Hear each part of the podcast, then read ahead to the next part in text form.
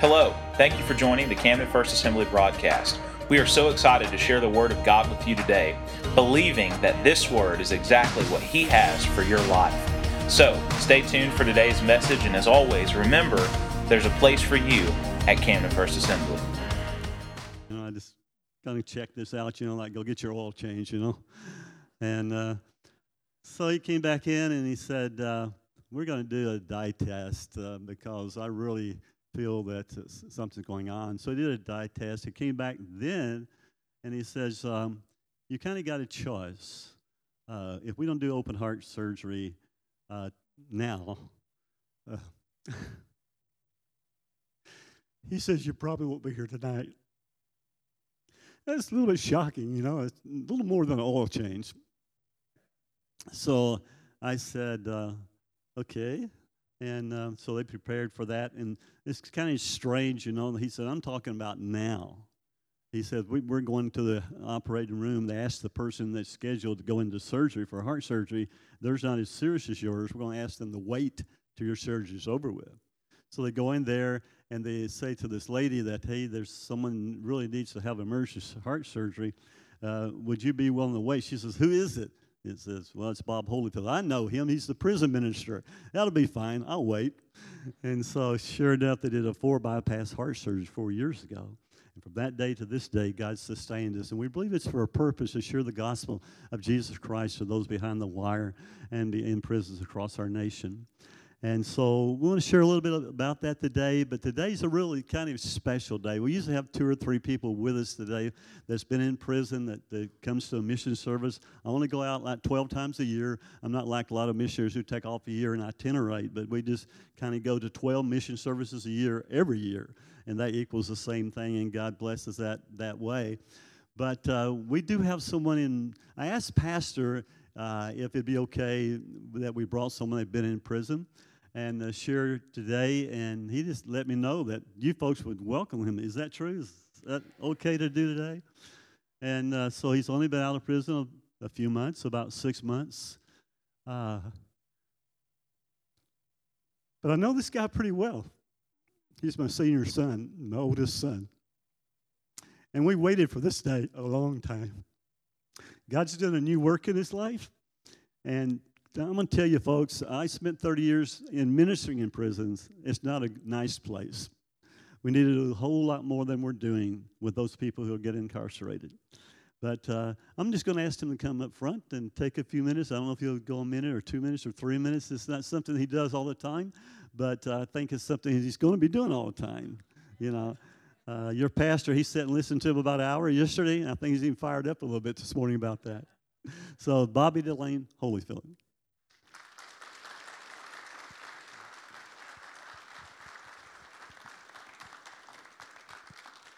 His breath, his breath is in our lungs. When I come in here today, I'll just be honest with y'all. I wasn't feeling it. About three months ago, I fractured my back. I got a lot of pain up my back. And I just kind of down and out. And I'm not used to talking in front of people, so y'all bear with me as I get through this. But um, I was listening to that song and I felt the spirit. It's nice to come into a church and you don't feel it, and you're there for a few minutes and you start feeling it. Amen. I was born in uh, Hammond, Indiana. Uh, my name is Bobby Delane Holyfield.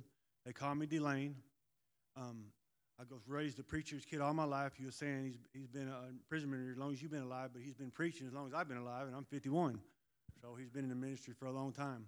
I was born in Hammond, Indiana, and um, like all preachers' kids, I went to church on Sunday morning, Sunday night, Wednesday night, um, youth conventions, CA conventions, church camps, and um, lived for the Lord. And when I was 14 years old in Hartford City uh, church camp, um, uh, they have tabernacle and they have service, and it's just a time for you go uh, uh, every summer, all week long. You go to a church camp, and they have these conventions, and they have concerts, and they have activities. Well, I was 14 years old, and they had an altar call, and I went up to the altar, and I knelt down. And what seemed like a few minutes was like an hour. When I turned around, all the kids in the tabernacle was gone. And that's when I felt a calling on my life to share God like my father. And I was excited about that, began to do that.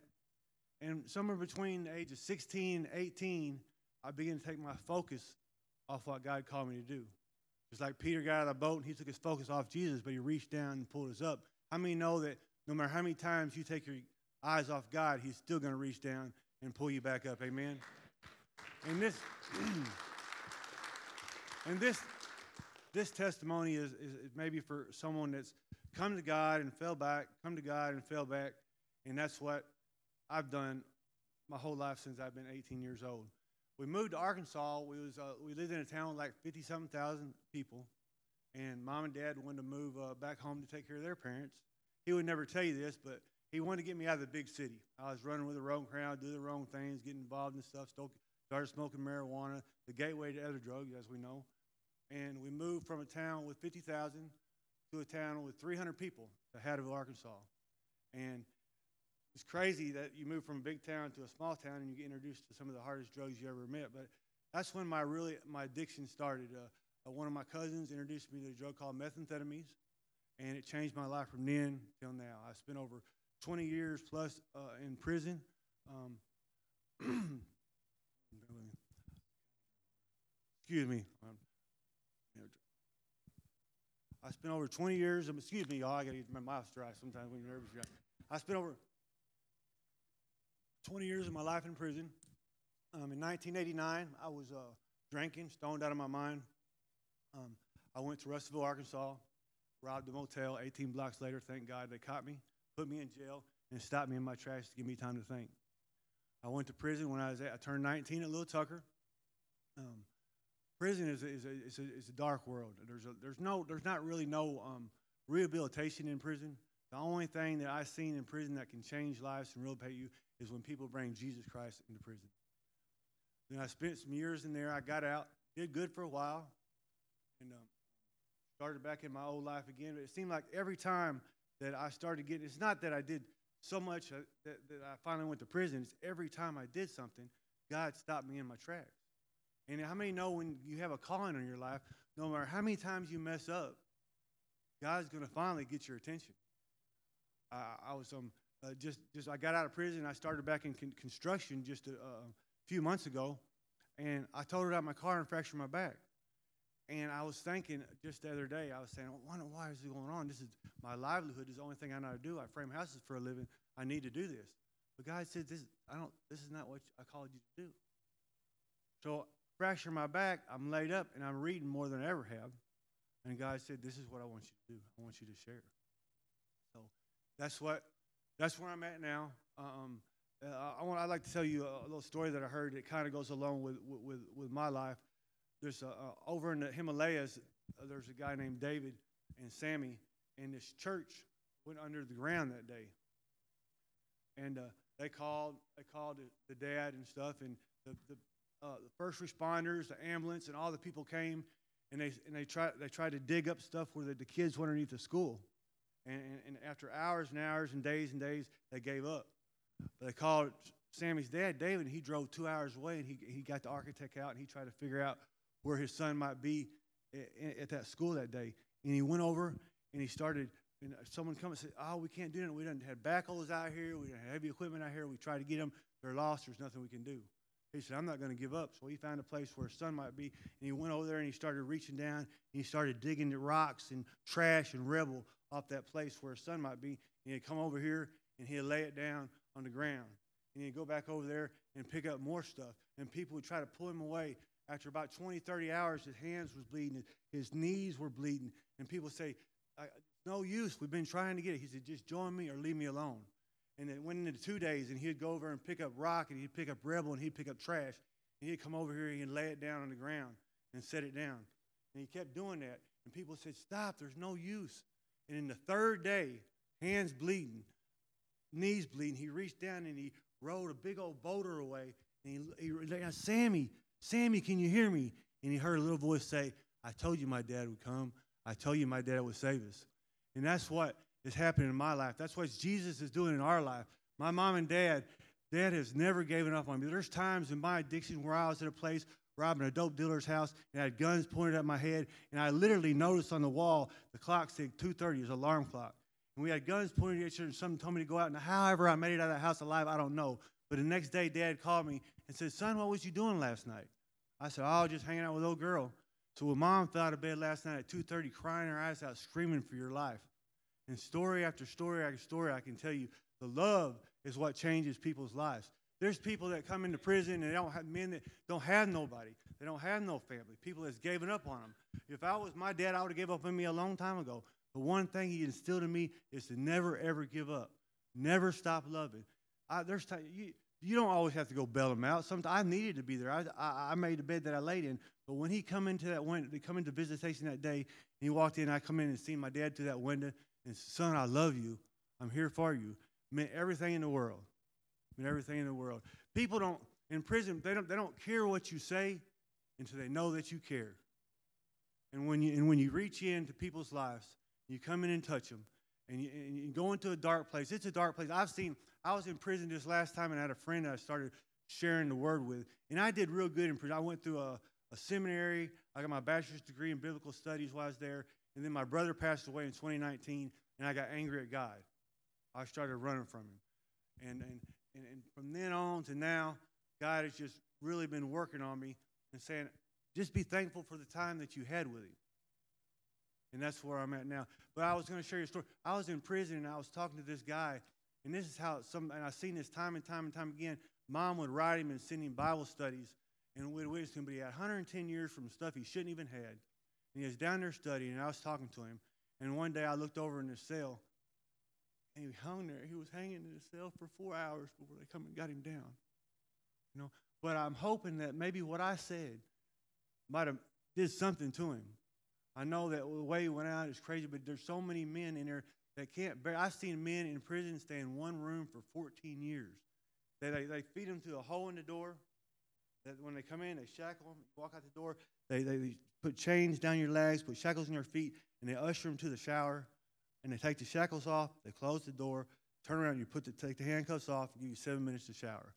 And they might see daylight once or twice a week. And, and when you're at the lowest of lows, how many know when you're at the lowest of lows? James says when you go try, through trials and tribulations, that's when he really works in your life.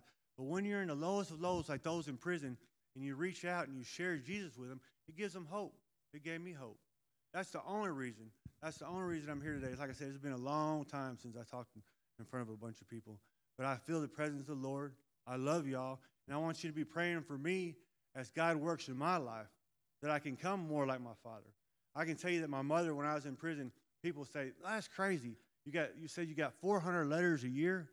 Literally, mom would send me 10 letters on Christmas, 10 letters on Thanksgiving, 10 letters on uh, Valentine's Day, 10 letters for my birthday, and every letter every day of the year, literally. And that's the love. That's the kind of love that changes lives because addiction is strong. It, t- it, takes you farther than you ever want to go and leads you longer than you ever want to stay. I'm sure you all heard that, and it's done that to my life. I am started at 18 years old, and it just went by like now. Now I'm 51 years old. But I know God has a plan for my life. And it's because of the love, the real unconditional love of these two right here that's changed my life. And that's what I want to do for other people in the dark world. I just want to thank you, y'all, for letting me share with you. I love you. Please pray for me. Thank you very much.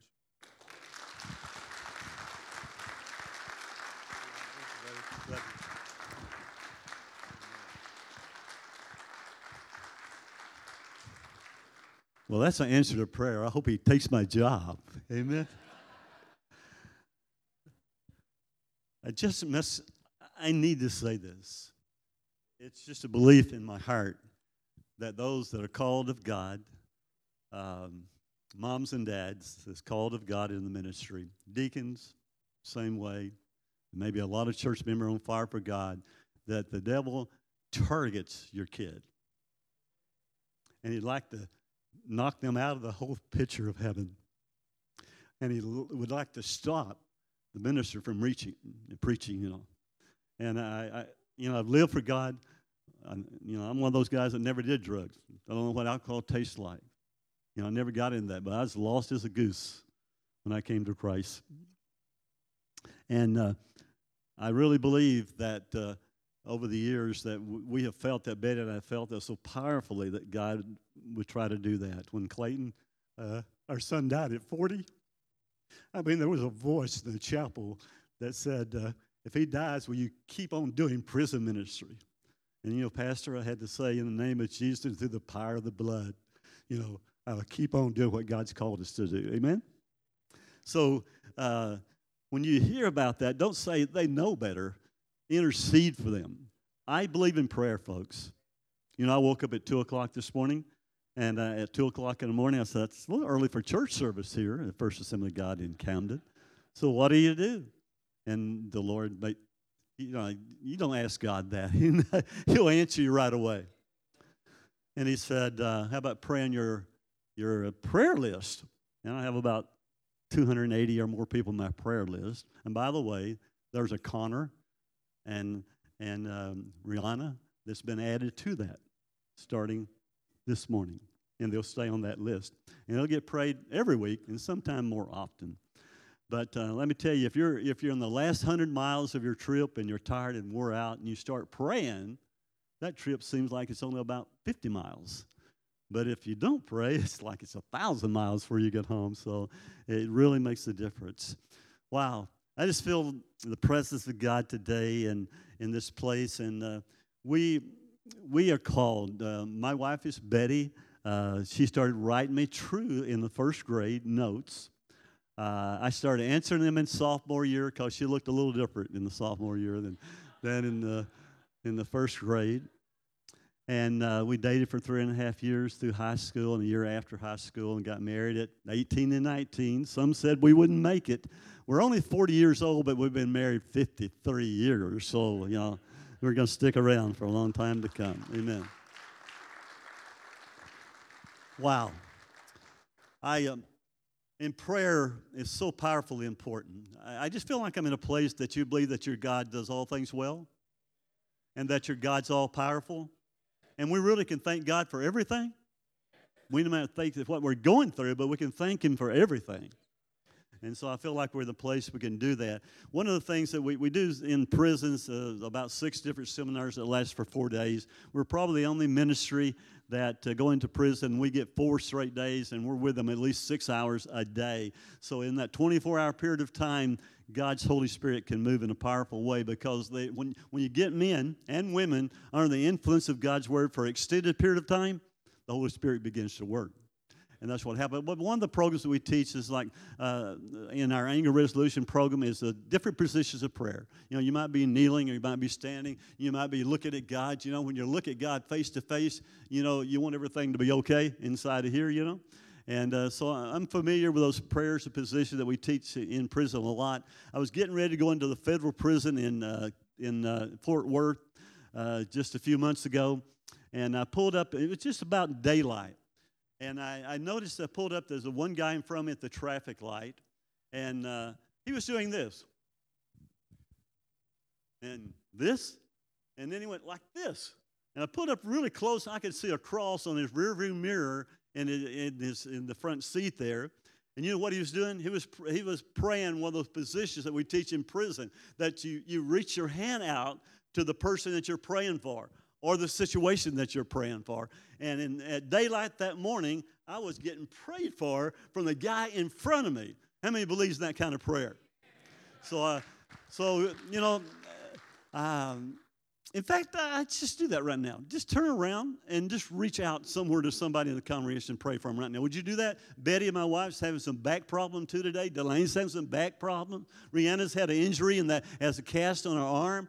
And uh, God could do healing right now. Father in heaven, in Jesus' name and through the power of the blood, we just welcome your healing in this place, God. Not only up in the hospital, God, where the brother is today, but in this sanctuary, God. It's no interruption, God, what's been planned for this day, God. So we just pray, Jesus, that you extend your hand and that they feel the impact of the Holy Spirit, that God is doing something now, lowering the blood pressure, God, preventing someone from having a stroke, God, or healing someone someone that's got stomach problems today, God. You are the great physician. We recognize that. We honor you in this house, God, as the healer. So, Lord, let it flow. Let them walk from this place knowing that Jesus has touched their body and has done it for a purpose that they might serve God even better, Lord. We ask that in that powerful name of Jesus Christ. Amen.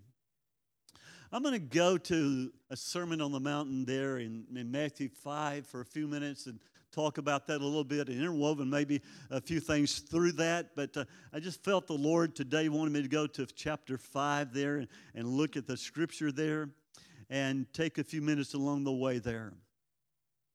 Um, as you're turning to Matthew 5, verse 1, verse 2, and 3, one of the things that we, we get to experience in prison is that, and it's what Dwayne said if they know that you love them, your ministry's received. If they know that you're coming there to uh, maybe give an altar call and go back and count there's 20 got saved and, and uh, tell people that you know you went to prison and kind of pat yourself on the back, they'll turn you off in a New York second. But they know that you love them. I was in the Kentucky prison just a few a couple months ago, and uh, we say to the inmates all the time. Uh, in fact, I you know I did it a crazy way, but I said, "Hey guys, have I told you that I love you yet?" And about an hour later, I do the same thing. Hey guys, have I told you that I love you today? And I, I do that all day long as we're going through the first day. A guy in Kentucky, he, in Kentucky came up to me afterwards. He said, Hey, man, he says, I like the way you started this seminar. I said, How's that? He says, You told us that you love us. We don't hear much of that around here. And guys, they respond to that kind of love that Jesus has for us. Amen? So let's keep that in mind. But it says in Scripture, in seeing the multitude, talk about Jesus here, he went up into the mountain, and when he was set, his disciples came unto him, and he opened his mouth and taught them, saying, Blessed are the poor in spirit, for theirs is the kingdom of God. And you know, the scripture says a multitude was there, a crowd was there, a lot of people was there. And when let me just ask you right now, when you see a crowd of people, what do you see? You know, I mean, what's the first thing that really comes to your mind when you see a crowd? Betty and I drove around a little bit in the city last night. We seen a crowd down by Walgreens. There must have been 50 people in that parking lot down there, you know. And it just didn't look like they were planning on going to church on Sunday morning to me. Look like they needed Jesus. But you know, if, if, you're a doctor and you're looking at a crowd, you're probably trying to see somebody. Uh, I mean, the first thing I noticed, Rihanna had a cast on her arm, I, and I've, i saw her in, in, a mission conference up in Branson. I never saw that the whole th- three days we were there, but I, I, saw it this morning. You know, so I, I need to be a doctor, guess. But if you're if you're a mother, what is a mother doing if she sees a crowd? She's concerned about those kids, those babies, and are they being fed and are they clothed? You know, police officer you know, they're checking around to see if there's any crime or, you know, anybody there that looks like they might do something wrong. I mean, what, what do you really see when you see go into a crowd? And you know, when Jesus saw that crowd, I think he said, You know, I got a job to do.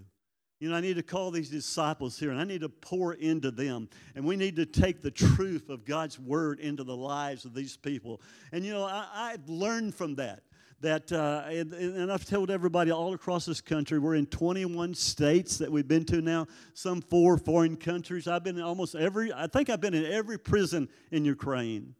And not only were we there, we brought 10 of those officials to the United States, and we walked them into the prisons where we're teaching God's word every day for a year and wanted them to take it back to Ukraine. So my heart's a little bit different when I see the news and people have all the different opinions. I walk with those guys who had given their life to Christ and those, those guys, prison officials that we brought to America. And when we try to win them to the Lord, they would say, Bob, we didn't have had God in 70 years. You got to give us a little time. But I got to tell you, in Chicago, they, every single one of them asked Christ to come into their life for the first time. And they're in Ukraine somewhere today. So keep praying for them. Keep, keep praying for them along the journey. Uh, it says in the scripture there in verse 3 Blessed are the poor in spirit, for theirs is the kingdom of heaven. So there's a couple of things that I wanted to point out there. You know, first of all, you know, you, you know, we've had people trying to come in the Bible, you know, to buy salvation or buy the Holy Spirit or or people that came that trying to explain it when Jesus said, just sell everything you got, you know. Uh, you, you, you, you just can't come and bargain and say, God, you know, I'll, I'll, I'll come to you if you'll do this in my life, you know. I've seen people when their, their family members are dying with cancer in the hospital that would make a bargain with God, said, God, I'll serve you all my life if you'll heal my wife. You know, that's not the way we come to salvation. You know, we can't, we can't come there uh, thinking that we've got something to offer you. I mean, you're, you're doing a good deal breaking me into the kingdom of heaven. Anybody re- understand what I'm saying here? It's like, you know, humility. I mean, the night that I got saved, uh, it, it, was, it was like they couldn't get me off the altar. You know, what's wrong with this 60 year old kid? You know, in fact, the pastor said to me, I've been going there three year, three months, and he's been giving an altar call every, every service there, and I hadn't responded to it. But that night, the Holy Spirit was knocking on Bob's heart. How many of you know what I'm talking about? That night, God was doing something in my life. And uh, so when I got to the altar, I was so happy that Christ received me into my life. Went home, woke my parents up. Uh, my dad wasn't a Christian, my mother was. Dad told me, he said, Son, settle down. Things going to be okay. Church, they haven't been okay yet. I'm still fired up what God did in my life that night. Amen? But also, there's, there's this thing of uh, poor in spirit as you study that, and as we've been taught over the years, is that this this thing that uh, it's almost like you, you, you need to get to the point that, you know the term bankrupt? What can you do about your bills if you're bankrupt?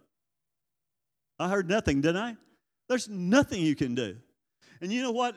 There was nothing I could do the night that I came to Christ for salvation except ask Jesus to forgive me for my sins. He did the other part, He gave me eternal life. I couldn't buy it their way. So there's just something about when we talk to those in prison that we are trying to get them to the place. In fact, I, I signed the letters that I send out uh, to the different people that uh, we are serving a group of people that are crying out for help. Now, most people would say, that's crazy. Those guys aren't crying out for help. They cry out a different way. They're not running to the altars. They're they're, they're tough, you know, in that skin, they're into that sin, you know. They're acting like they don't care. But I'll tell you, when they get under the influence of God's word, things begin to change. In Pine Bluff a few weeks ago, we were there, and uh, a guy came in and he says, Man, I want out of here. I don't want to be in here for four days. I said, I'm sorry, but this warden has a uh, policy here. If you sign up for the program, you can't get out. If you get out, you're going to get rode up and get put in the hole. He said, Well, I didn't sign up. My buddy signed me up. I said, I'm sorry I can't get you out. So I watched him through Monday and Tuesday, about halfway through the day. I was feeling a little bit of mercy for him. So I go over and I say, Buddy, I says, I'm sorry, you got to be in a place you don't want to be. He said, Well, that's okay. He says, This stuff may be for me. The next day, I could tell something was changing. Our last day, he asked Christ to come in his life and be Lord of his life after four days under the influence of God's word, the Holy Spirit does the work, you know? You know, we used to have revivals for a long time. Betty and I experienced a revival for nine straight weeks. Don't tell me the Holy Spirit wasn't working. You get people in church under the influence of God's word for nine weeks, something begins to happen. So I'm just here to tell you today God isn't finished with the First Assembly God in Camden. He's wanting to fire you up. I made one of the biggest mistakes when I first pastored a church in Indiana when in my 20s. I had a missionary come in that was 81 years old. He was a missionary to the Indians in Arizona. And he was in my office and was about to walk to the platform. And I said, Brother Miller, I guess you're thinking about retiring. He said, Retire? Did the devil ever retire? I'm going to refire and go back to the Indian reservations. I never made that mistake again. never in my life. So some people ask me sometime, you know, we, Betty and I just got appointed for four more years, you know. When you get up around 70, you know, people say, How old are you? And they tell me when you get up around 80, they look at you and they go, You're doing good. So, you know, we're looking forward to going that far. Amen. So, what do you see is what we're really asking today, okay? What do you see when you see a crowd of people that is there? Uh, my middle son that Delane referred to that died with cancer almost three years ago now, uh, he had a habit of telling everybody about Jesus. And he had a way of doing it that nobody shut him up. Uh, one of Delane's best friends that's a pastor in our community, he'd walk up with where they were doing drugs and drinking beer, and Clayton would come in, and they, they'd say, when, we, when Clayton walked up to our party, we'd say, oh, God, here comes Clayton. And he said, it wasn't so bad that he said, hey, you boys don't mind if I pray for you, do you? And of course, he said, we would never say no, but he said the thing that bothered us was he asked us to hold hands while he prayed, and he prayed a long time. But that's the gospel that is there. What do we see when we see people? My wife, she's, she, she started in prison ministry long before I did, you guys. 15 years old. A guy goes to prison for, in our community for life sentence. And that 15 year old got permission from her parents to start writing him and tell him that Jesus loves him. Years go by. Betty and I moved back. We was gone from Arkansas for 20 years. We moved back to our hometown. and she says to me, You know, that guy's in prison, still in prison, and his mom lives down the road. And folks, if I, could, I, don't have time to paint the picture, but I don't know if you know what sawmill slabs are, but that was the siding of her house, old sawmill slabs, uh, and the things that grew up everywhere. And windows were broken out, and I didn't even know because you couldn't even see the house from the road. And I came by there one day, and Betty says, Hey, that lady's uh, mailbox is broken down and, and someone's hit it. Uh, will you fix it? And I said, I'll get right to it. Now, how many have ever said that? I'll get right to it. And about two weeks later, she's out there in the road with some kind of iron bar trying to chisel in the ground, put her mailbox up. And I pulled in there and I said, ma'am, if you, you'll wait uh, just a few minutes, I'll go get tools and I'll come back and put your mailbox up. And I'll never forget when got it back up, she said, now write your bill for this. I didn't know what she meant. Connor. She, you know, she meant how much do I owe you? I go, oh no. I said, my wife tells me that you're a Christian. You, you, you don't owe us anything. We'll just you, you, you pay for it by praying for us, you know. Then Betty, she gets this idea. She says, you know, she hasn't seen her son in 10, 12, 15 years. Let's take her to Cummins Prison and you, you can set up this visitation down there and do that. So I did. I never forget that day she came out with some kind of mink coat on. She's got very long hair. She's up in her 80s at this time. We drove to Cummins. They let us go in the visitation center, which might hold 200 people, but it's only Granny and Betty and myself. And her son comes out. And she hadn't seen him in years. And church, I'll never forget this scene if I live to be 100 years old. She took his face and pressed against hers, and she kept repeating, My boy, my boy, my boy.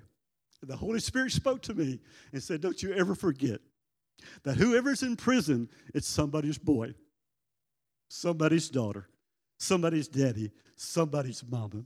And that's the compassion that drives us, that we care about those guys that are locked up, folks. I mean, just before I left the office Friday, my phone rings and I can look at my phone. I don't recognize the phone number. I know it's from area code up in Russellville, Arkansas area. And the guy says, "Hello." I said, "Well, hello. How are you doing?" He says, "How are you doing?" I said, "I'm doing fine." He says, "Do you know who you're talking to?" I said, "I don't believe I do." 22 years ago, I was in a county jail in Pope County, Arkansas, and he was an inmate playing the guitar singing a gospel message. 22 years ago, most people felt like, you may have heard of him here in church if you follow the news. He escaped from Cummins on a John Deere tractor. You know, I told Delaney, I wish I had a picture of that. He escaped on a John Deere tractor. They put him in Supermax, says, You'll never get out. I said, So I went to Supermax and I said, looking through the little window there, I said, Tubby, why did you do this? You know what he said to me? He said, My daughter was had a, a, a man that was dating her and was abusing her and beating her up, and I'm going to go home and stop that. I said, Well, you don't escape on a John Deere tractor to go do that. He said, Oh, Brother Bob, it's turned out real well. I said, How well did it turn out? He said, when I escaped and they were chasing me, my daughter got so scared that they're going to kill me. She went to church and got saved. She married a police officer now. It worked out real well. I said, please don't do evangelism that way no more, Tubby. So when I got that phone call, I began to shout. Bobby got the same phone call. He had already got into Hattieville, our small town, found out where I live, stopped by nobody's home, and, and he called, called me at the office and he called Bobby yesterday and he said the same thing to him. He says, Could you tell me where Tubby Wilson is at? Delaney says, I think he's in Varner prison. He's no, he's not. He's in Hector, Arkansas. So God, you know, we experience all those things all the time that really brings a lot of joy to our lives. But let me go back. I just left a story today. I, my problem is I'll keep you up all day and all night telling you about stories in prison. A friend of mine in North Little Rock said, if I didn't know you better, I think you're on drugs. I said, I said, buddy, when someone changes a life like been gone and people forgotten, and they turn it over to Christ, I get pretty excited about that. But when we went to prison there, I, I, it was probably three weeks later, or maybe a month. Betty says, we, we need to take Granny back to see her son again. But this time she's already asked me to do her funeral. She know her life's getting close to the end, and she says, I can't make the trip. So Betty and I went back, same visitation room, just Betty and Billy. And, and when we were down there, it didn't seem like he responded to God at all. You know, it didn't care less that we, it didn't seem like he, uh, you know, he didn't say thank you for bringing mom down or anything like that. So we spent an hour with him, and the officer came out to me and said, Hey, Chaplain Holyfield, it's time you go. You got to go. And he grabbed Betty's hand, which broke one of the prison policies, and he grabbed my hand. He says, Hold on, we haven't prayed here yet. And for the first time in his life, he was open to being prayed for. I said, Billy, was there ever a time in your life that you were in church? He said, Oh, yeah. He told me the church five miles from my house. He said, I went there as a little boy. I got in a fight in a Sunday school class. He said, but the deacon came up and said to my mom, Don't you ever bring this brat back again. How many of us were brats?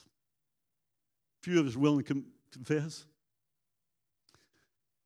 And I say all this country, yeah, they may put some marks on your bathrooms.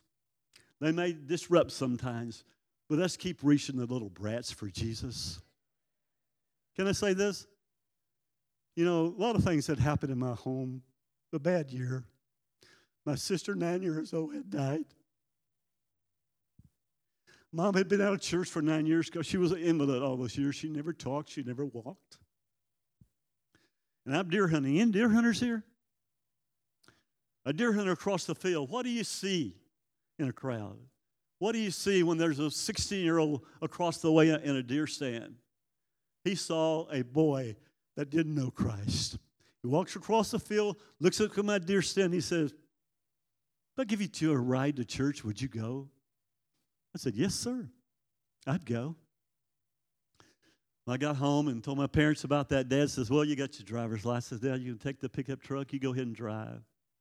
If it hadn't been for that deer hunter, inviting me to church, I, hadn't, I wouldn't have been sitting there in October and November and December and on January 23rd, give my life to Jesus Christ. So, you know, on verse in this same chapter here, in verse 13, it says you're the salt of the earth. You know, I really believe the United States is standing because of you folks, because of Christians today. I really believe that's the only thing that's keeping us from being like a Ukraine right now. I believe that we are making a difference in America, even though they don't think we're vital when it comes to the pandemic. They don't think we are vital. Do you know the chaplains in Arkansas closed down for 18, well, almost two years? And the only way I'm getting in prison right now is because I've been carrying a badge for 30 years when I was state chaplain at Tucker 30 years ago. I couldn't even get a pastor in next week. I'll be in, in Brickeys. Our team will be there Monday and Tuesday. I'll catch up with them Wednesday this week. I couldn't even get a pastor in there last a month ago over there. He still can't this day. Every county jail in Arkansas is closed down right now. How many thinks that might be the work of the devil? Yeah, I think so. So please, when you pray, pray that we break through on that. I, I believe God is.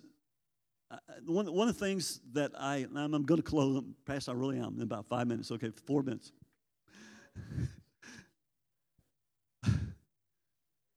I, go, going into prison, I, I believe they don't give enough altar calls, okay? Because every time I'm going in prison, where it's in Arkansas or prison or Kentucky or wherever it is, there's, there's 30% or more, sometimes 50% that give their life to Christ. And, you know, I want people to be in programs, but I want them to know Jesus because when they get when they when they know Jesus, this Bible becomes important in their life. I had never read a Bible for 16 years until that night I gave my life to Christ. Changed my world. Right now, when I get in prison, one of the things we do is give an altar call and we'll give it more than once, more than twice while we're there. Our whole team, when we head into Florida to do 11 prisons in June, there'll be a dozen of us going there. We'll be broken up in 11 teams there. And I'll say to the team, you got to give altar calls, guys. You got to give it like you care about that guy. You got to give it because you want to see them in heaven. You, you got, if, if you can't do that, You, you shouldn't be on the team. You got to have in your heart that you believe these guys can give their life to Christ and they're going to be in heaven. One guy said when Betty and I was called into the missions 30 years ago, they're wasting their time going to prison. I can't wait till I get to heaven if he made it. To show to him that people come to Christ inside of prison. Can somebody say amen? But we give altar calls. Second thing that we promote strongly is this that, that you in God's word every day. Somebody say every day. I mean, every day in God's Word every day because I find out when I get a person in God's Word every day, their desire to sin goes down. And their, and their desire to serve God goes up. You know what I'm saying? Sin goes down. The scripture says, hide God's word in your heart that you might not sin. And the third thing that I believe when I get these guys in God's word is that it's, it, it clarifies their calling. Everybody in this building has a calling. Believe me, you do. Because there's somebody that won't go to heaven if you don't respond to that calling. It may be through cards or a letter or a phone call or email or Facebook or something or face to face, but I promise you got a calling in your life. And that would clarify that. Um, and, you know, we're there for four days going into the prison, but then we try our best with every prison that would do it, every chaplain that's willing to do it, every warden that's willing to do it, is get these guys in a barracks called a PAL program for a year that studies God's Word. And that's where we're getting great results. Someone that'll plug in for a year to study God's Word.